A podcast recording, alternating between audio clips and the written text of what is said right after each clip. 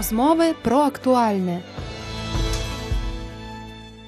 Свідчення взаємної довіри, єднання, свободи і відповідальності, а також переосмислення всієї духовної спадщини українців та пристосування її до людей 21-го сторіччя. В цьому полягає внесок, який церква, а зокрема Українська греко-католицька церква, може зробити в розвиток держави, незалежність якої була проголошена 30 років тому. Такими думками в інтерв'ю для Радіо Ватикану поділився архієпископ Борис Гудзяк, митрополит Філадельфійський Української греко-католицької церкви.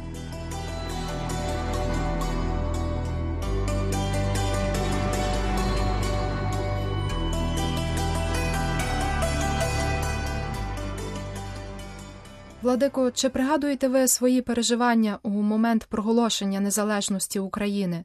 Будучи дитиною і внуком людей, які змагалися в один чи інший спосіб за українську справу, за українські інституції за межами України, але також мій дідо був в Галицькій армії, моя тета загинула в УПА.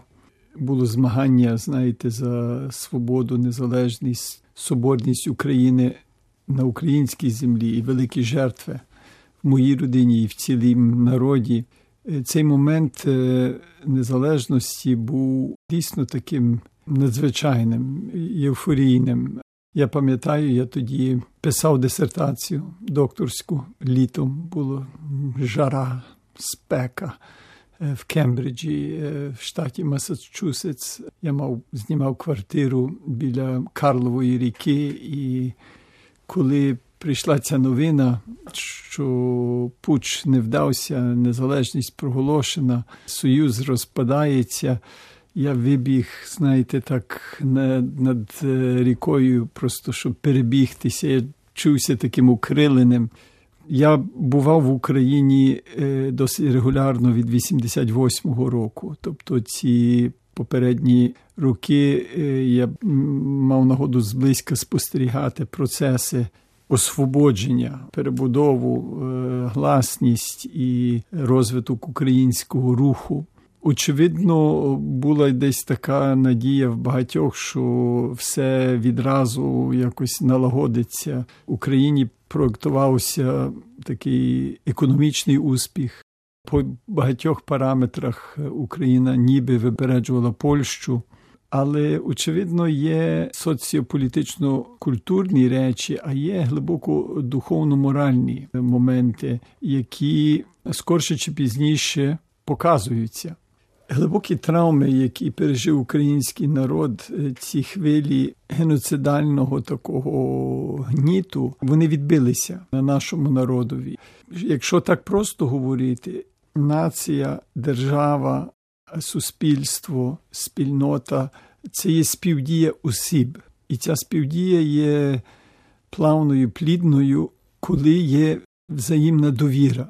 А якщо немає взаємної довіри, ну, всі ці стосунки і процеси ускладнюються. Довіри годі було очікувати, оскільки система нищила систематично, і люди виробляли рефлекси захисту перед іншим, бо інший є небезпечний. Ти не можеш довірити сусідові, ти не можеш довірити всім на роботі, бо досвід був такий, що тебе можуть продати, зрадити, донести про тебе. І ця травма і цей рефлекс ще є глибоко закоріненими. Цей рефлекс, ця травма, який є пов'язаний з рабством. Ізраїль два покоління виходив з Єгипту. Виходити з рабства це є глибокий не лише політичний процес, але глибокий духовний, психологічний процес, який ще не завершився. Ви говорили про взаємну довіру. Церква спонукає нас до довіри і любові. Чи є ще інші причини того, чому тоталітарні режими настільки бояться релігії і, зокрема, церкви? Тоталітарні режими хочуть все контролювати, а духовне життя освободжує. І духовне життя переступає межі, воно творить сопричастя, стосунки. А тоталітарні режими хочуть е, тебе вструмити в якусь поличку, е, тебе прив'язати. Наша Українська греко-католицька церква, наприклад, є частиною Вселенської католицької церкви. Це спілкування було глобальне. А тут залізна занавіса хоче сконтролювати і обмежити цей контакт, бо ці контакти не дозволяють е, вповні опанувати суспільство і поодиноких осіб. І люди, які були затиснені, культура, суспільство, менталітет, який був затиснений, він нелегко завжди сприймає свободу. Тобто, свобода є природній наш стан, це є Богом даний стан. Господь створив нас на свій образ і свою подобу. Ми є творчі, ми можемо робити вибір. Але свобода не є лише якесь свавілля, це є відповідальність. І бути свобідними, розумними, мудрими, плідними означає робити відповідальні рішення, відповідальні кроки. І ми вчимося, як виходити з того затисненого стану до свободи з відповідальністю. А це, це є певне паломництво, це процес. Владико, ви народилися в сім'ї українських іммігрантів у США, навчалися в Сиракузькому університеті, в папських університетах в Римі та здобули докторат в Гарвардському університеті. Ваш життєвий досвід, навчання та душпастерська діяльність в різних країнах безумовно дають вам можливість спостерігати, як в різних суспільствах побудовані стосунки між державою та церквою. Скажіть, будь ласка, чого, на вашу думку, може навчитися Україна з досвіду цих країн у цій сфері? Хто живе в Америці, хто жив в Італії, знає, що ну ні в одній, ні в другій країні е, не є все ідеально. Людство має е, свої пороки, і ми бачили, які заворушення були расові в Америці минулого літа, який є поділ глибокий в суспільстві. Італія має свої виклики. Але висновок, який, я думаю, ми, як християни, повинні робити, є те, що ми потребуємо свободу, і незалежність України дає цілий цей процес освободження від тоталітаризму, дав нашій церкві свободу жити, діяти, розвиватися. Висновок, який ми повинні робити, є також той, що нам не треба одержавлюватися, нам не треба бути частиною держави. Ми не повинні мати якихось особливих привілеїв. Тобто релігії та церкві. церкві. Нам треба просто свідчити. Таке переслідування, яке було в радянський час, воно очевидно є з різних точок зору негативним. Але саме в тому контексті, е, можливо, в особливо яскравий спосіб проявилося християнство, проявилася віра, проявилася євангельська любов і вірність. Тобто, ми, як послідовники Ісуса Христа, не маємо ідеальних обставин е, на цьому світі. В різних країнах і в різних суспільствах можна по-духовному жити. Властиво, можна по-духовному жити у всіх обставинах, тільки що воно може бути часом надзвичайно дорогою ціною. Е, зараз нам слід передовсім е, свідчити про любов ближнього, бо любов до Бога проявляється у нашій любові до ближнього. Апостол Іван в своєму посланні каже: той, хто каже, що любить Бога, а не любить ближнього, є неправдомовець. Україна потребує українців, які люблять один одного. Ми бачимо в політиці, е, в економічному житті, в бізнесі, вже не кажу і в родинах, скільки є конфліктів, скільки є нищівного суперництва.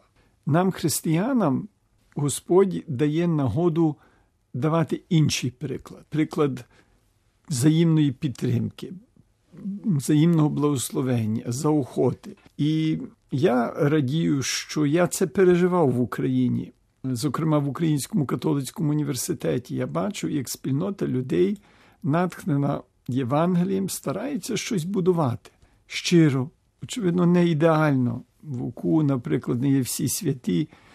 Але цей університет розвинувся, тому що була християнська любов. християнське свідчення з всіма немочами, які е, мають е, всі члени цієї спільноти. Сьогодні світ саме цього очікує, потребує від церкви точки свідчення, не системи загального якогось, так би сказати, панування. Думаю, що така християнська цивілізація, яка е, була в Європі, де ціла культура була християнська, зараз не є нашим майбутнім. Ми будемо сіллю, дріжджам, можливо, невеликою е, кількістю, певною меншістю. Але це не повинно нас засмучувати. Е, Христос мав небагато послідовників. Перші апостоли, які проповідали в Римській імперії, також зустрічалися з малими спільнотами. Я прикладаю до ситуації, яку ми маємо в Америці, чи, скажімо, українці мають в Італії. Ну, ми є меншістю, ми є певною такою групою, яка ну, не може своїми засобами десь над чимсь панувати. І це нас освободжує від ілюзій про християнське панування. Бо Христос не панує, Христос обнажується, Христос віддає, в кінці віддає своє життя. І нам треба віддаватися один одному і в цьому знаходити правдивий мир. Перед тим як утримати незалежність, Українська греко-католицька церква відіграла надзвичайно велику роль у збереженні українцями власної ідентичності та в підтриманні прагнення свободи. Чи тепер, після отримання незалежності, церква повинна переосмислити свою роль? І тоді, і тепер роль церкви в суспільстві і в справедливому політичному житті, мені здається, важлива. Ситуація міняється, але людина лишається своїми потребами і своїми немочами, своїми талантами і своїми, своїм каліцтвом. І це є як на особистому родинному плані, так і на загальноспільнотному суспільно-національному плані. Мені здається, що наша церква, яка втратила 90% своїх священників по числах, від трьох тисяч число впало до 300 священників в підпіллі в середині 80-х років. Ці 300 священників, якщо кожен міг обслуговувати 100 осіб, а це багато, я думаю, що було і менше. Ну, це і 30 тисяч осіб, а було 4 мільйони. Тобто це менше, ніж 1% греко-католиків в 80-х роках мав регулярний контакт з підпільною церквою. Потім прийшла свобода і таке відновлення. І була природня, хоча не завжди плідна тенденція думати так: нам треба відновити те, що ми втратили. Ті структури, церкви, організації. В цьому було багато здорової інтуїції, але не все те, що було в 30-х роках, служитиме в 21 столітті. І якщо ми поставили великий акцент, скажімо, на віднову церковних будинків, мені здається, ми не поставили належний акцент на тому, щоб знайти спосіб, як спілкуватися з молоддю в церкві, наприклад. І ми бачимо тепер, що молодь. Е до великої міри є поза церквою, навіть в Галичині, а я вже не кажу в центральній і східній Україні. Ми хотіли українську державу, а тепер ми бачимо, що велика частина українців і ще більший процент греко-католиків є за межами української держави. Є незалежна Україна, а українці втікають з цієї держави з різних складних причин, об'єктивних і суб'єктивних. Отже, ми утримали незалежність, але ми бачимо, що це не кінець проекту. Тобто, ще є дуже велика моральна праця, яка має відбутися, бо має бути моральний духовний фундамент для нашого співжиття, на підставі чого можна будувати і освіту, і бізнес, і е, культуру, і очевидно політичне життя. Тут ще потрібне глибоке осмислення і приклади плідності. Мені здається, до прикладів плідності, до свідчення про життя, от до того є покликані ми християни сьогодні.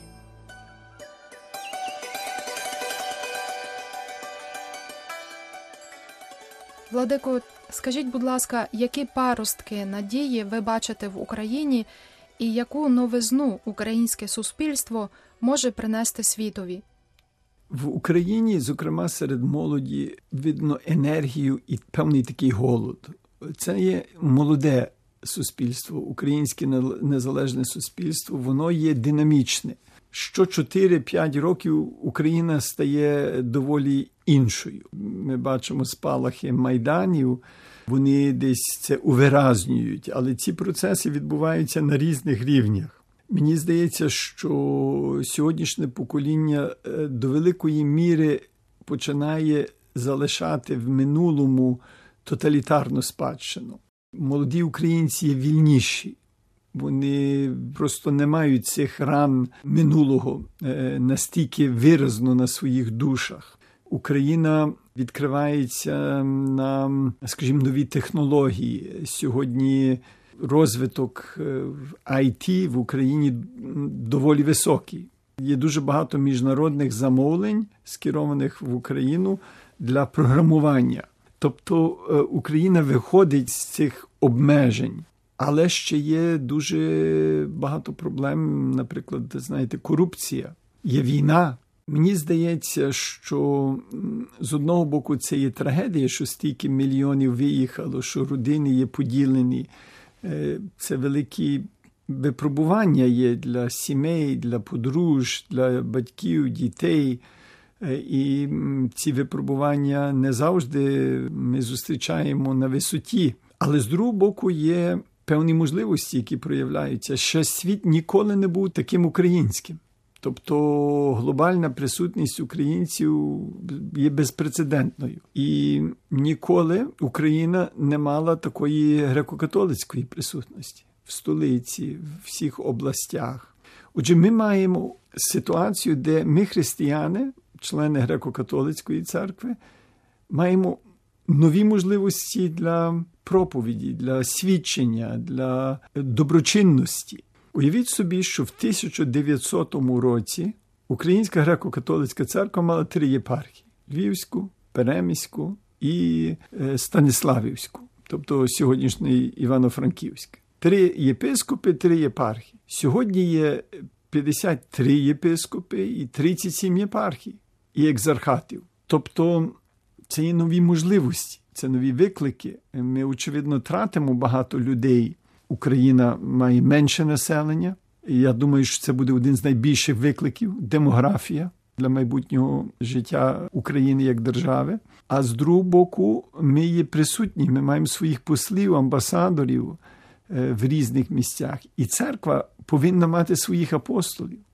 Ми повинні там, де ми є, бути свідками Євангелії, свідками, наприклад, мучеників, ті, які все ж таки перемогли Радянський Союз. Радянські лідери є в смітнику історії, а сьогодні мучеників визнають як блаженних, як святих в цілому світі. Отже, життя в Україні динамічне. Ми маємо всі ті виклики, які мають е, сьогодні люди по цілому світі. І хотіло бися, щоб церква своїм досвідом, духовним подвигом, минулим, починаючи від Бориса Гліба, перших святих, від Володимира е, до мучеників ХХ століття, могла цю спадщину переосмислюючи. Достосовувати до викликів 21 століття, і це дуже цікаво.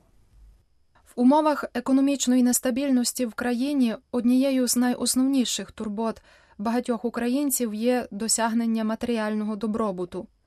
В західних країнах, де для більшості мешканців ця проблема подолана, зростає усвідомлення того, що матеріальне забезпечення це ще не все, що потрібно для щастя. Владико, скажіть, будь ласка, яким чином церква може доступною для сучасної людини мовою сприяти усвідомленню важливості духовного життя, духовного розвитку? Здається, святий Франциск сказав: проповідуйте завжди і всюди. А якщо необхідно, вживайте слова. Тобто нам треба слова, нам треба мову, але нам передусім треба показувати своїм життям. Тобто, я бачу зараз в Сполучених Штатах, е, я 30 років жив поза Америкою. Повернувшись е, в новий спосіб, я бачу це суспільство, яке має свої особливі плюси.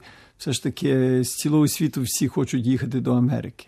Е, біженців з Америки є відносно мало. Це, як би сказати, навіть викликає усмішку, е, хто втікає з Америки. Але я мав розмову з одним священником, американцем українського походження, який є римокатолицьким душпастерем. Я питав про молодь, про членів його родини. І він каже: знаєте, мені важко своїм племінникам щось запропонувати, бо вони, вони думають, що вони все мають. Вони мають всі задоволення. І людина стає такою, як би сказати, закритою для глибших духовних питань, якщо вона є гіперстимульована і гіперзадоволена. Франції мені одна францужанка, яка є активною членкою нашої церкви, сказала от про тих священників, які приїхали з України. Вони щось хочуть, вони чогось прагнуть. А так не є зі всіма молодими в Франції. Якоїсь більшої місії в житті не особливо відчувають поклику, натхнення, е, якогось особливого служіння простягання руку до іншого, єднання. Е, багато хто в західних країнах властиво є досить самітним. Сьогодні е, в Америці говорять, що самітність є одною з найбільш поважних недуг.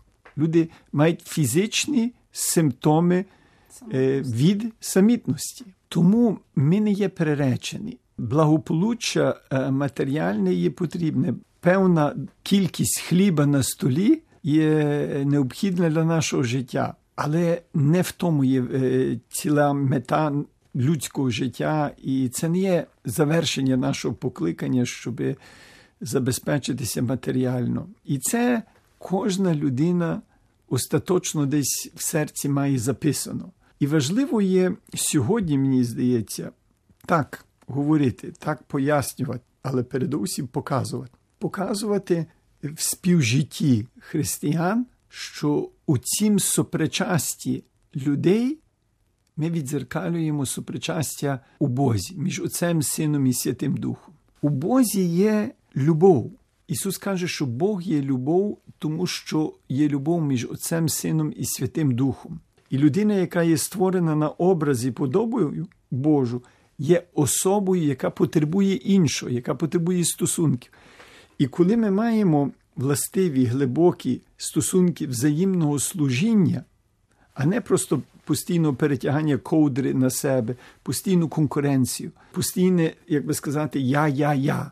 Ми, коли живемо для іншого, коли є я і ти, коли я відкриваюся на іншого, ну тоді людина процвітає, бо ми є створені такими. Таке є наше ДНК духовне, такі є наші чіпс, що е, ми потребуємо цих стосунків. Який конфлікт, яке відсторонення, яке війна, ми вмираємо. І тут церква, тут ми, християни, маємо завжди нове покликання. Бо о, свідчити про цю любов, свідчити про Божу якість нашого життя треба постійно. Це було інтерв'ю з архієпископом Борисом Гудзяком, митрополитом Філадельфійським, з нагоди 30-ї річниці проголошення незалежності України.